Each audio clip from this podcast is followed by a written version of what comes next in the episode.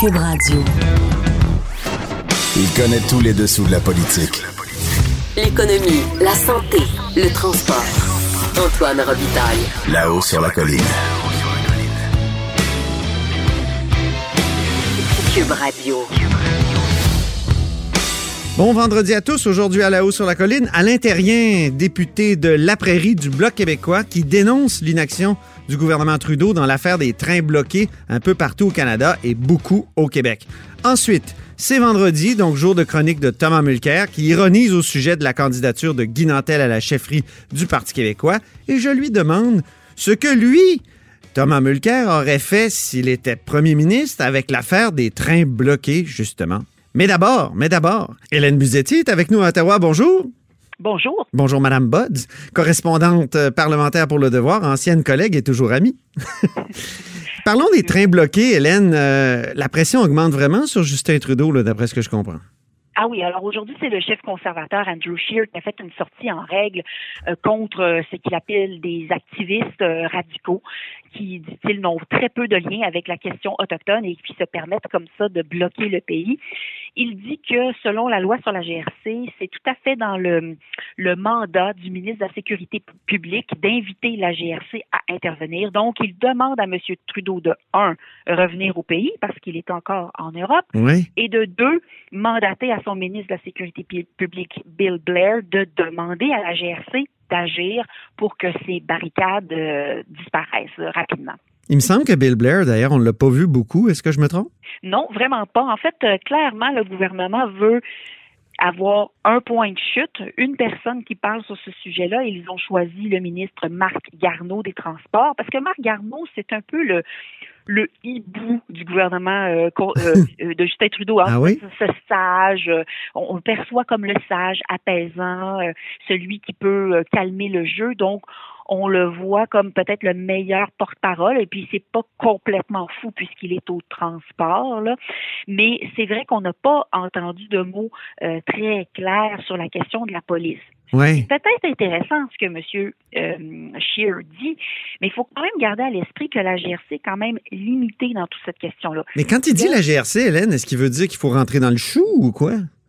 Ben oui, c'est ce qui semble dire que la. GRC passe appliquer les injonctions. Le problème, c'est que il y a des barrages en Colombie-Britannique, il y en avait au Manitoba, en Ontario et au Québec. Oui. En Colombie-Britannique, à, à New Hazelton, euh, ces barrages-là ont été enlevés euh, ce matin, justement parce que le premier ministre de la province là-bas a accepté de rencontrer les Autochtones. Donc, on a décidé d'enlever les blocages de manière peut-être temporaire, mais en tout cas, on les a enlevés. Oui. Donc, le problème n'existe plus là. Au Manitoba, il y en avait proche de Winnipeg. Le premier ministre provincial là-bas, Brian Pallister, un conservateur, avait dit on va aller chercher des injonctions, puis on va s'assurer que la police les fasse respecter. Moins de 24 heures plus tard, les barricades avaient disparu. Donc, les deux points chauds vraiment qui subsistent, ce sont ceux en Ontario, le proche de Belleville, et ceux à Québec. Dans les deux cas, c'est en territoire Mohawk et ce n'est pas la GRC qui a le pouvoir, ce sont les peacekeepers. Oui, OK. Alors, euh, M. Scheer peut bien dire qu'il faut que la GRC fasse quelque chose.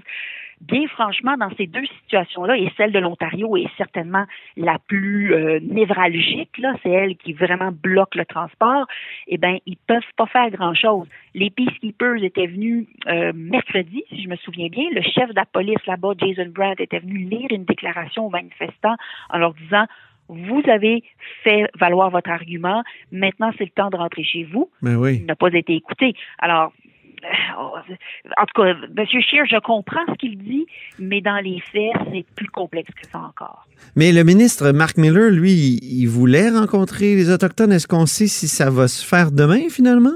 Ben là, à l'heure où on se parle, on n'a pas encore de confirmation. Il est 13h57 vendredi, disons-le. Voilà, M. Miller. Vous savez, M. Miller a, a une connexion particulière avec la co- communauté Ben Mohawk. oui. Euh, c'est bon, il est le ministre des services autochtones. Il baragouine la langue.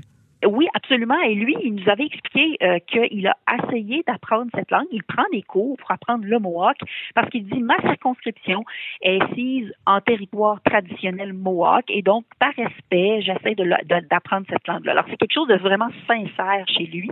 Donc, il a offert de rencontrer des représentants de la communauté à une condition que les barrages soient levés. Et au moment où on se parle, donc, on n'a toujours pas de réponse. Alors, on ne sait pas. Euh, la situation est évidemment très fluide. Ça change mhm. d'heure en heure, mais pour l'instant, on n'a pas de réponse. Bon, on va suivre ça attentivement. En attendant, il y a un autre défi qui se profile pour le caucus libéral. C'est le défi de Tech Frontier. Et ce matin, tu avais un texte dans le devoir très intéressant et je me posais la question simple en te lisant, c'est est-ce que ça pourrait faire éclater le caucus libéral? Ben, c'est extrêmmement tendu au caucus, en tout cas sur cette question-là. Ce qu'il faut comprendre, c'est qu'il y a beaucoup de députés. En tout cas, moi, j'ai parlé à des députés québécois. A quatre députés, dont une qui m'a parlé ouvertement, Alexandra Mendez, députée de Brossard-Saint-Lambert. Les trois autres ne voulaient pas, pour des raisons assez évidentes, être euh, identifiés. Juste pour les auditeurs qui nous suivent, pour, pour, qu'ils nous suivent bien, c'est la mine de sable bitumineux euh, en, en, Alberta. C'est un projet gigantesque que le gouvernement pourrait approuver incessamment? Un immense projet, c'est 290 km pour donner un ordre de grandeur. C'est à peu près les deux tiers de l'île de Montréal. 260 000 barils de pétrole par jour. Euh, immense projet qui a fait l'objet d'une évaluation conjointe fédérale provinciale au terme de cette évaluation-là, on a dit hmm, ça aurait des impacts majeurs sur l'environnement, mais c'est quand même dans l'intérêt public.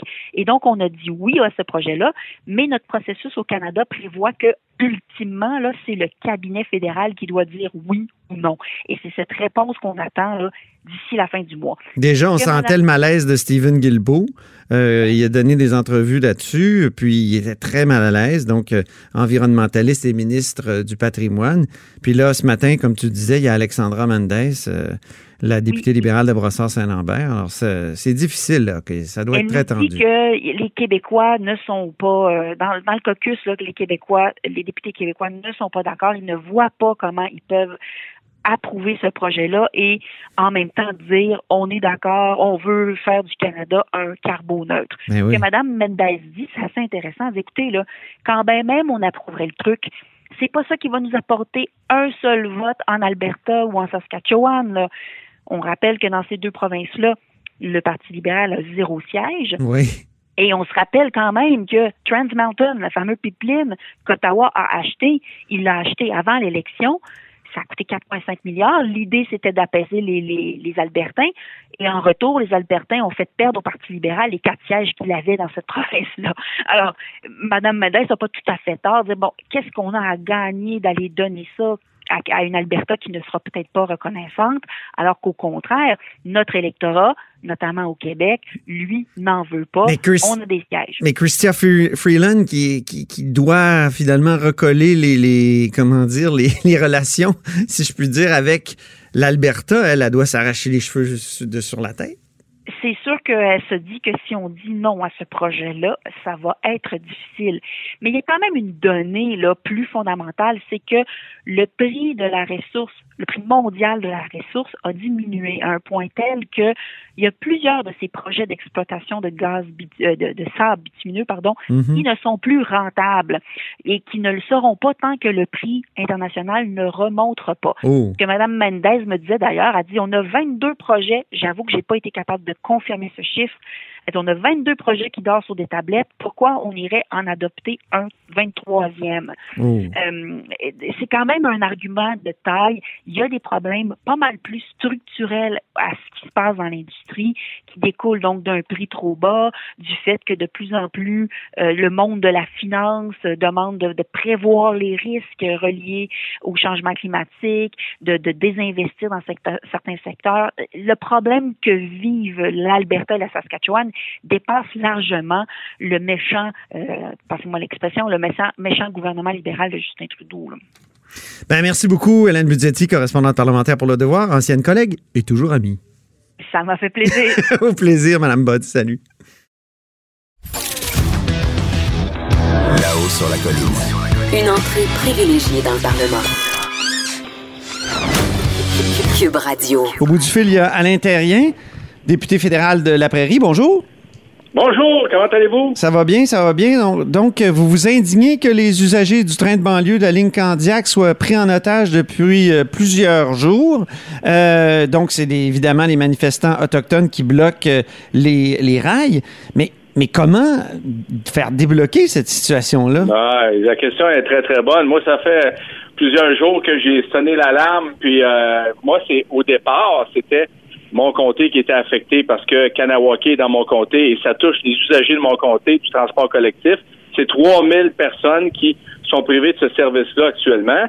Et ça fait plusieurs jours, je fais, je lance des perches au gouvernement fédéral parce que hein, on parle, on parle de, de- des relations avec les Amérindiens, c'est de, de juridiction fédérale, et, euh, et c'est impressionnant comment ce gouvernement-là fuit, a fui depuis cinq jours les, euh, les décisions. Euh, J'ai essayé de rejoindre les ministres, les deux ministres des Affaires autochtones, impossible. Ils m'ont référé à M. Garneau. Et au début de la semaine, M. Garneau, lui, disait que c'était aux provinces de régler les problèmes. Alors, on a tourné en rond solide et puis on s'aperçoit aujourd'hui qu'on n'est euh, pas plus avancé qu'on était au départ, puis je suis un peu découragé. Ça, c'est le cas dans mon comté. Mais ce qu'on s'aperçoit, c'est que ce manque de leadership-là est national, que la crise, au, au départ, qui semblait juste locale ou à peu près, ben là, c'est tout le Québec qui est frappé par la crise au niveau du transport euh, des, des passagers, au niveau euh, du transport des matières premières et des biens et services, des, biens surtout, pardon. Alors, euh, on s'aperçoit qu'il y a des usines qui vont peut-être fermer temporairement au Québec parce qu'il manque de matières premières. Ça veut dire que ce que je ce que je vis depuis plusieurs jours, là, le Québec est frappé aussi de ce de ces conséquences d'un manque total de leadership de la part du gouvernement. On ne sait pas qui gère quoi. Je- moi, je vais vous dire, monsieur, euh, monsieur je, je, je me rappelle pas d'une situation où il n'y a aucun leadership à ce point-là. On ne Ouais. sait pas qui va s'occuper de ça. Mais je comprends, je comprends à l'intérieur, mais en même temps, je me fais l'avocat bon du diable, là. euh, euh, l'avocat des rouges. Euh, quand on regarde ça, quel leadership on peut avoir sans créer une sorte de crise d'OK 2? Parce que Ben non, déjà, sans, sans foncer dans le tas, euh, il y a, il y a une, une- une crise qui est pan-canadienne là, sur 5000 km. Là. Alors, je veux bien croire que ça prend du leadership, mais si vous étiez au pouvoir, Ben oui, qu'est-ce que vous Ben feriez? oui, mais bon, d'abord, moi, je vais vous dire que nous, ce qu'on a euh, au Bloc québécois, ce qu'on a proposé, trois actions, là, c'est sûr que les actions arrivent, ça fait une couple de jours qu'on en parle, mais c'est de créer une cellule de crise qui n'a pas été fait, d'arriver avec un médiateur, parce que la- la- le problème, c'est la relation entre les Autochtones et le gouvernement et la, rela- la relation entre les Autochtones eux-mêmes. Ben, quelque part, le, problème, il est de front. Là, ce qu'on s'aperçoit, que Monsieur, euh, Monsieur Garneau, lui, fait la gestion de la conséquence de la crise. Mais qui fait la gestion de la crise? C'est une, crise qui, frappe les relations entre Autochtones et avec aussi le, pouvoir le- le pouvoir gouvernemental. Fait que la solution passe par la négociation, la concertation, le, de, de tisser des liens justement très rapidement avec les gens concernés, avec les chefs de bande, puis les autres qui manifestent, qui semble-t-il n'ont pas l'aval des chefs de bande. Mais ça prend quelqu'un s'asseoir avec eux autres pour dire, regarde, Mais on vous, on vous, vous seriez assis, M. Terrien, avec qui? Avec euh, les bandes qui ont accepté l'oléoduc ou les chefs euh, dits les deux. héréditaires? Non, mais avec, tout ce beau monde-là. Écoutez, c'est un, c'est un problème qui vient tout si vous, vous parlez là, du gazoduc, là, ça fait plusieurs ça fait quelques années que ça dure. Là. Ben, là, on n'a rien fait, puis là, on m'a donné un voyage GRT, puis on, on s'est aperçu qu'on avait juste euh, exacerbé le problème.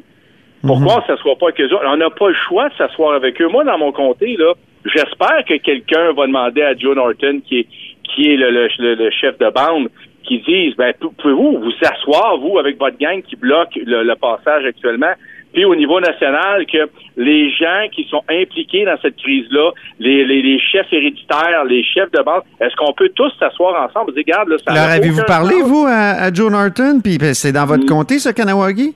Non, je vais pas parler à Joe Norton. Moi, là, je Est-ce que vous devriez pas euh, y aller, euh, parler, essayer de, de, de, de comprendre euh, que- qu'est-ce qu'ils veulent, qu'est-ce ben, qu'ils écoutez, pensent? ben, la- Ouais. moi, je sais en gros parce que euh, y on a des communiqués de sa part. Je sais en gros ce qu'il veut. Euh, ben, ce qu'il veut, façon de parler, mais il est branché sur ce qui se passe en Colombie-Britannique. C'est une crise qui est nationale. C'est-à-dire que moi, quand même, j'irai voir Joe Norton. Ah, ben là, je vous corrige. C'est, c'est, c'est pas un Canadien, mais la nation, c'est la nation québécooise, non? Vous avez raison, j'ai glissé là-dessus. Merci de me, de me rappeler à l'ordre. Ben, c'est ça. Toujours le fun de rappeler un bloquiste à l'ordre. oui, c'est ça. C'est... Mais c'est rare qu'on ait à être rappelé à l'ordre parce qu'on on fait un bon travail. Alors donc, ce que je disais, je fais des blagues. Ben, c'est, c'est vrai aussi. Ben, ce que je disais, c'est qu'il faut vraiment que ça soit une négociation qui soit euh, menée par le gouvernement fédéral parce que on s'aperçoit là, que ça déborde de partout. Et puis, moi, j'aurais espéré que, que euh, les deux ministres, parce qu'on a deux ministres des Affaires autochtones au fédéral, mais, mais, que ouais. deux, mais quand, combien de temps on va, on va endurer comment dire, l'appel au dialogue, puis le dialogue, Ben- parce que là, c'est vous, en même temps, c'est vos concitoyens qui veulent se déplacer et qui n'y arrivent pas, ça. là, puis les, les marchandises, Ben, comme moi, vous là- dites, vo- votre comté est très, très, Ben oui. très touché par cette affaire-là. Ben oui. Puis moi, là, Mme Bennett, là, l'avez-vous vue, elle? Ouais. Moi, je l'ai pas vue. La, la, la ministre des Relations entre la Couronne et les Autochtones. Moi, je l'ai pas vue. Moi, j'ai essayé d'y parler. Écoutez, suis impliqué là, directement. On peut pas être plus impliqué que ça. J'ai essayé d'y parler. J'ai même pas pu parler à quelqu'un au téléphone qui est autour d'elle. Et elle, en bout de ligne, là, en tout cas, il y a quelqu'un là de, de je sais pas où qui m'a envoyé parce que j'ai essayé aussi M. Miller, les deux. Et j'ai eu à un moment donné un message pour dire ben référez-vous à M. Garneau. Puis là, j'ai essayé de contacter Garneau, c'était impossible. J'ai eu la réponse comme on a mis une injonction sur les lignes CN. Alors, euh, alors euh, c'est c'est c'est comme ça qu'on va régler ça. Mais c'est parce que moi, c'est la ligne du CP1. Deux, une injonction, je, je peux comprendre, mais là, qu'est-ce qu'on fait avec une injonction? Est-ce qu'on rentre avec les SQ dans, des- dans les dans les euh, Ben oui. dans, dans les réserves? Puis là, là, lui, Garneau, parce que là, je me suis dit, c'est M. Garneau qui gère. Finalement, c'est parce qu'il me réfère à Garneau. M. Garneau, finalement, Garneau dit, ben, référez-vous aux provinces. Mais c'est, c'est, ça n'a ni queue ni tête. Dès le début, c'était, c'est, c'est- écoutez, c'est un imbroglio à la limite qui aurait pu se régler si on avait été tout le monde de bonne foi, si le gouvernement fédéral avait fait ses devoirs. Puis ce qui est drôle, c'est que le gouvernement fédéral est très rapide pour embarquer dans des champs de compétences des provinces. Là. Il est vite là, pour faire ça. Mais quand c'est dans son, sa cour, là, il sauve pour pas régler les problèmes. Ouais. Pendant que M. Trudeau se promène, là, où euh, il va une place au Conseil de sécurité, ben, il y a un problème de sécurité actuellement, c'est clair. Là. Mais- mais- sécurité. Oui, vous Au avez déclaré euh, au journal Le Reflet, euh, on respecte le fait qu'ils aient un message à passer. Vous parliez des manifestants qui, qui résident Oui, à Kanawake. Euh, mais celui-ci est maintenant bien reçu, là. Autrement dit, vous disiez, ça suffit, on a compris, vous êtes contre l'oléoduc. Mais et ça, est-ce que ça a eu des échos chez, chez les Autochtones? Leur en avez-vous parlé? Pas du tout. Non? Pas du tout. Pas du tout. Pas du tout. Puis tu sais, je, je vous dirais que l'idée, c'est ça. C'est que si on avait eu quelqu'un qui s'assoit, mon Dieu Seigneur, ça aurait dû se faire avant que ça arrive. Mais bon, mettons là que surprise, ça arrive à la fin de la semaine passée. Mais pourquoi ils se sont pas assis? Écoutez, là, on a un problème majeur. Mettons ce qu'ils avaient fait, là, ce qu'ils ont fait euh, à partir de lundi chez Ouais. nous, là. Puis qu'il n'aurait pas dit là, aux, aux- Autochtones, écoutez, on a compris le message. Y a-t-il quelque chose qu'on peut faire? Est-ce qu'on peut est-ce qu'on peut discuter ensemble, faire en sorte que les chefs héréditaires, parce que la source du problème, l'épicentre, c'est, c'est en Colombie-Britannique, c'est clair. Mais euh, puis là, les, les, les gens se réfèrent beaucoup, les, les, Autochtones se réfèrent beaucoup à la situation initiale. Et vous, et vous euh, à l'intérieur, qu'est-ce que vous allez faire comme élu là, dans les prochains jours pour euh, faire en sorte que ça se règle? Moi, je voulais faire en sorte, je voulais et je veux toujours que la, la ministre des, des Relations entre la Couronne et les Autochtones, Madame Bennett, j'aurais aimé ça lui parler, lui dire euh, ce que j'attends d'elle, puis ce que j'attends, c'est très simple, qu'elle parle aux chefs de bande, qu'elle parle aux manifestants, qu'elle fasse comprendre à tout ce beau monde-là qu'il y a des solutions, qu'actuellement, c'est tout le monde qui paye pour une situation qui pourrait peut-être être corrigée à l'intérieur des relations entre les Amérindiens, mais aussi entre les Amérindiens, les Amérindiens puis le gouvernement fédéral qui a cette gestion-là entre les mains. Il aurait fallu qu'ils s'assoient. Mais à la seconde où est-ce que tu t'assois même pas avec eux, où est-ce que tu fais preuve d'aucun leadership, c'est comme s'ils se disent, il y a un problème, mais ça va se régler tout seul. C'est ça qu'il faut qu'on fasse. Il, Ben, Peut-être que, que, que, que s'asseoir, c'est de céder à une espèce de, de pression. Est-ce qu'il faut pas qu'ils lèvent les, le blocus avant qu'on qu'on s'assoie avec eux? Ben là, on a vu que... C'est un peu ça que le ministre a dit, là. Ben, nous, ce qu'on proposait, c'est que le, que le médiateur arrive après que les barricades soient tombées. C'est ça, c'est ce que Monsieur, euh, Monsieur, euh, mon Dieu Seigneur, Monsieur Miller propose. Il, Ouais. il parle le, Mohawk, il va aller s'asseoir avec eux après, euh, après la fin des barricades. Mais là, c'est plus trop clair. C'est plus trop clair cette perspective-là. Mais là, ça a l'air qu'il voulait peut-être les rencontrer demain, puis on ne sait plus. Ça, Monsieur Garneau, il sort aujourd'hui pour nous annoncer quoi, parce que tout le monde sait. Ouais. Qu'est-ce qu'il va faire dans le? Tu sais, c'est ça, là. Voici Écoutez, euh, je vous remercie Écoutez, beaucoup, Alain Terrien. Puis euh, on continue de suivre ça, puis on se reparle peut-être la semaine prochaine. Espérons que ça va se régler entre-temps pour les gens de votre non. comté. Ben, J'espère que non, mais bon, ça me fera trop plaisir de vous parler, euh, monsieur OK. À la prochaine. Bye Merci, Alain Terrien. Au revoir. bye. Alain Terrien est député de la Prairie du Bloc québécois au Parlement fédéral. Vous êtes à l'écoute de là-haut sur la colline. Là-haut sur la colline. La politique autrement dit. Cube Radio. Alors, au bout du fil, euh, il y a notre chroniqueur euh, Thomas Mulcair. Bonjour. Salut Antoine. Beaucoup de sujets aujourd'hui. Commençons par euh, le sujet du jour. Guy Nantel, l'humoriste qui se lance à la chefferie, à la course à la chefferie du Parti québécois. Qu'en penses-tu, Tom?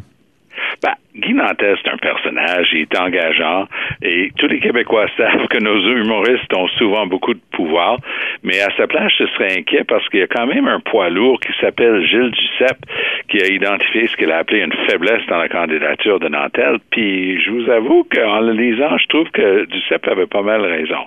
Il a dit, écoutez, le, le gars, il est se présenter, mais si jamais il décide de, de se présenter à la chefferie, mais il gagne pas, il serait pas prêt à être candidat. La réponse de Nantel, c'est qu'il pense qu'il pourrait peut-être avoir plus d'influence comme euh, simple euh, humoriste plutôt que comme élu, mais je vous avoue que je partage le point de vue de Gilles Duceppe. Soit on est all-in quand on décide de faire de la politique, soit on le fait en dilettante. Si le gars il veut être chef, ben c'est qu'il y croit. Puis si s'il y croit pas, mais qu'il fait d'autres choses. Oui. Mais c'est vrai quand même que les humoristes ont souvent plus de pouvoir qu'un député. Ah ben Non? oui. Une Ben des oui. personnes, c'est- on l'actualité qui fait le, On- le palmarès des personnes les plus influentes euh, à chaque Ah. année. Puis euh, Guillaume Lepage est, est plus influent que n'importe quel autre euh, député. euh, Ben, tout à fait. Puis ça, c'est la thèse ministre, de? Mike Ward. Il y, a des, il y a des gens qui sont tellement influents qu'on peut même pas les critiquer. Puis lui aussi, il avait mis Guillaume Lepage sur sa liste des, des gens. Mais euh, un peu plus sérieusement, je pense que M. Nantel a beaucoup de charme, a beaucoup d'expérience, mais je suis pas sûr que sa candidature est 100% sérieuse, pour être honnête. Ah oui, tu penses que c'est un peu comme euh, André Arthur dans le temps? Pour faire mousser ses, ses codes d'écoute. Il, il menaçait toujours de se présenter jusqu'au jour où il l'a vraiment fait. Puis il a gagné. Il a été Il a, député. il a fait, il a gagné, il était député, Ouais. puis il parlait pas. Il Oui. faisait rien. J'ai siégé avec ce gars-là. Il disait pas un mot. Et le gars, le, le gars qui avait une opinion sur tout et sur chacun, il s'est fait élire à la Chambre des communes, puis il est resté là, silencieux comme un carpe. J'en revenais pas. Alors, penses-tu que, que c'est pour la galerie, c'est pour euh, finalement, c'est pour la promotion de, sa carrière qui fait ça? Je vois rien dans son expérience, ni dans son expertise, ni dans son passé qui le prédestine à être le chef d'un parti politique. Il n'a pas l'air de s'être intéressé à ça, sauf pour que ce que ça peut représenter pour justement la galerie, mais peut-être je vais être le premier étonné d'apprendre que j'ai en lui caché depuis longtemps un politicien aguerri qui amène beaucoup de changements et de choses positives, mais disons que je m'appelle Thomas pour une raison. Moi, je vais te dire, Thomas, que jeudi, j'ai interviewé Louise Richer, qui est Oui. euh, euh, directrice et même fondatrice de l'École nationale de l'humour, dont Oui. Guy Nantel est, est un, est un diplômé. Et elle, Oui. elle m'a dit que il y avait des, des cours de sciences politiques à l'École nationale de l'humour. Ben, sans doute, parce qu'il faut quand même maîtriser un peu nos institutions.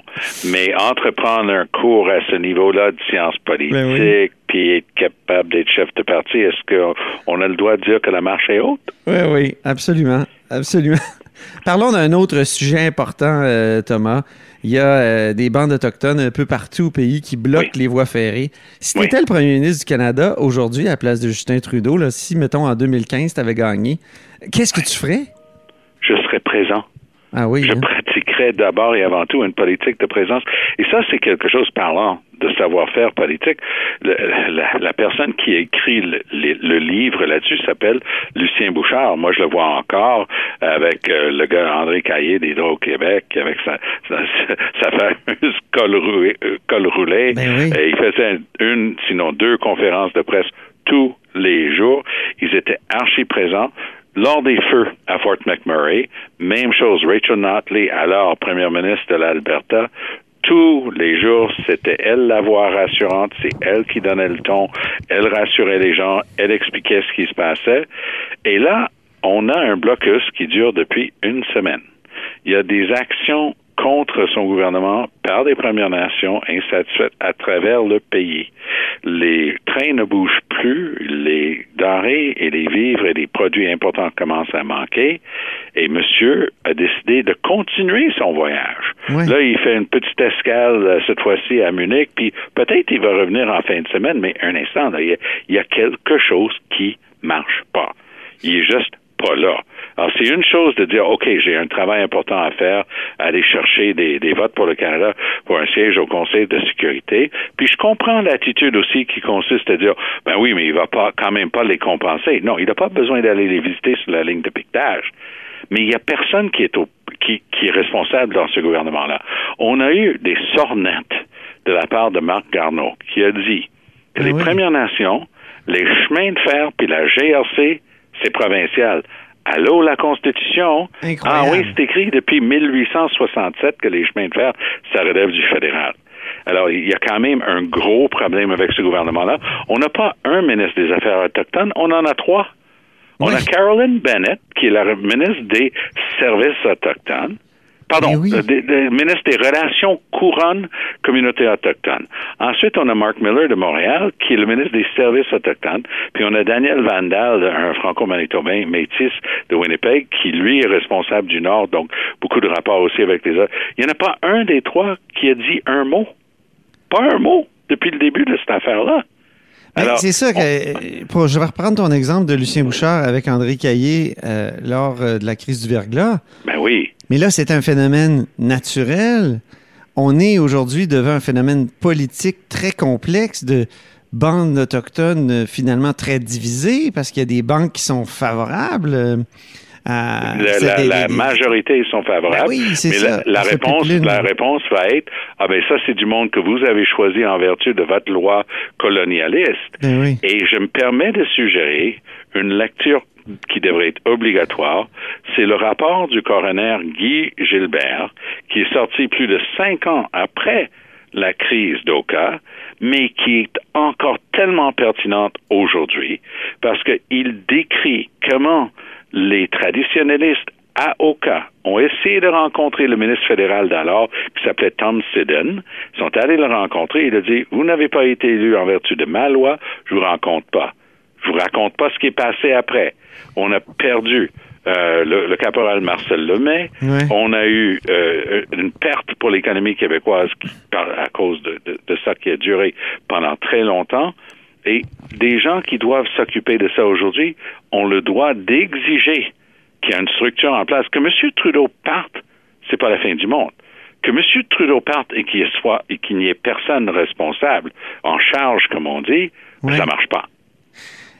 Un autre sujet, dernier sujet, euh, Stephen Guilbeault euh, devra avaler une couleuvre bitumineuse. Prévoyais-tu le 20 janvier? Euh, c'est Tech Frontier, évidemment. Alors, j'ai ressorti l'extrait, euh, puis tu avais raison, hein? il l'a avalé, la couleuvre. On dirait. Dirait, mais ils ont ils l'ont pas encore approuvé. D'ailleurs, euh, j'ai eu une bonne discussion là-dessus avec Chantal Hébert parce qu'elle a eu la gentillesse de m'inviter dans un cours qu'elle donne à l'Université McGill en matière de politique publique. Et on a la même analyse du problème, mais elle est persuadée que M. Trudeau pourrait, pourrait pas euh, l'approuver. Moi, je ne vois pas comment il peut ne pas l'approuver ben parce qu'il a fait suivre tout le système. Le problème, à la base, c'est on, on discute toujours des moyens au lieu de discuter du résultat. Le résultat est obligatoire en vertu de l'accord de Paris. Le Canada doit réduire ses gaz à effet de serre. Or, on n'arrête pas de les augmenter, on n'a rien fait pour les réduire. Et c'est pas juste moi qui le dis, Antoine. La commissaire au développement durable du Canada, qui s'appelait Julie Galfand, elle vient d'être, euh, elle vient de démissionner il y a quelques mois, mais elle a dit, écoutez, là, le Canada n'a aucun plan pour rencontrer les objectifs de Paris. Donc, arrêtons de, nous obstiner pour savoir tel. Est-ce que tu penses que Stephen Guilbeault devrait démissionner?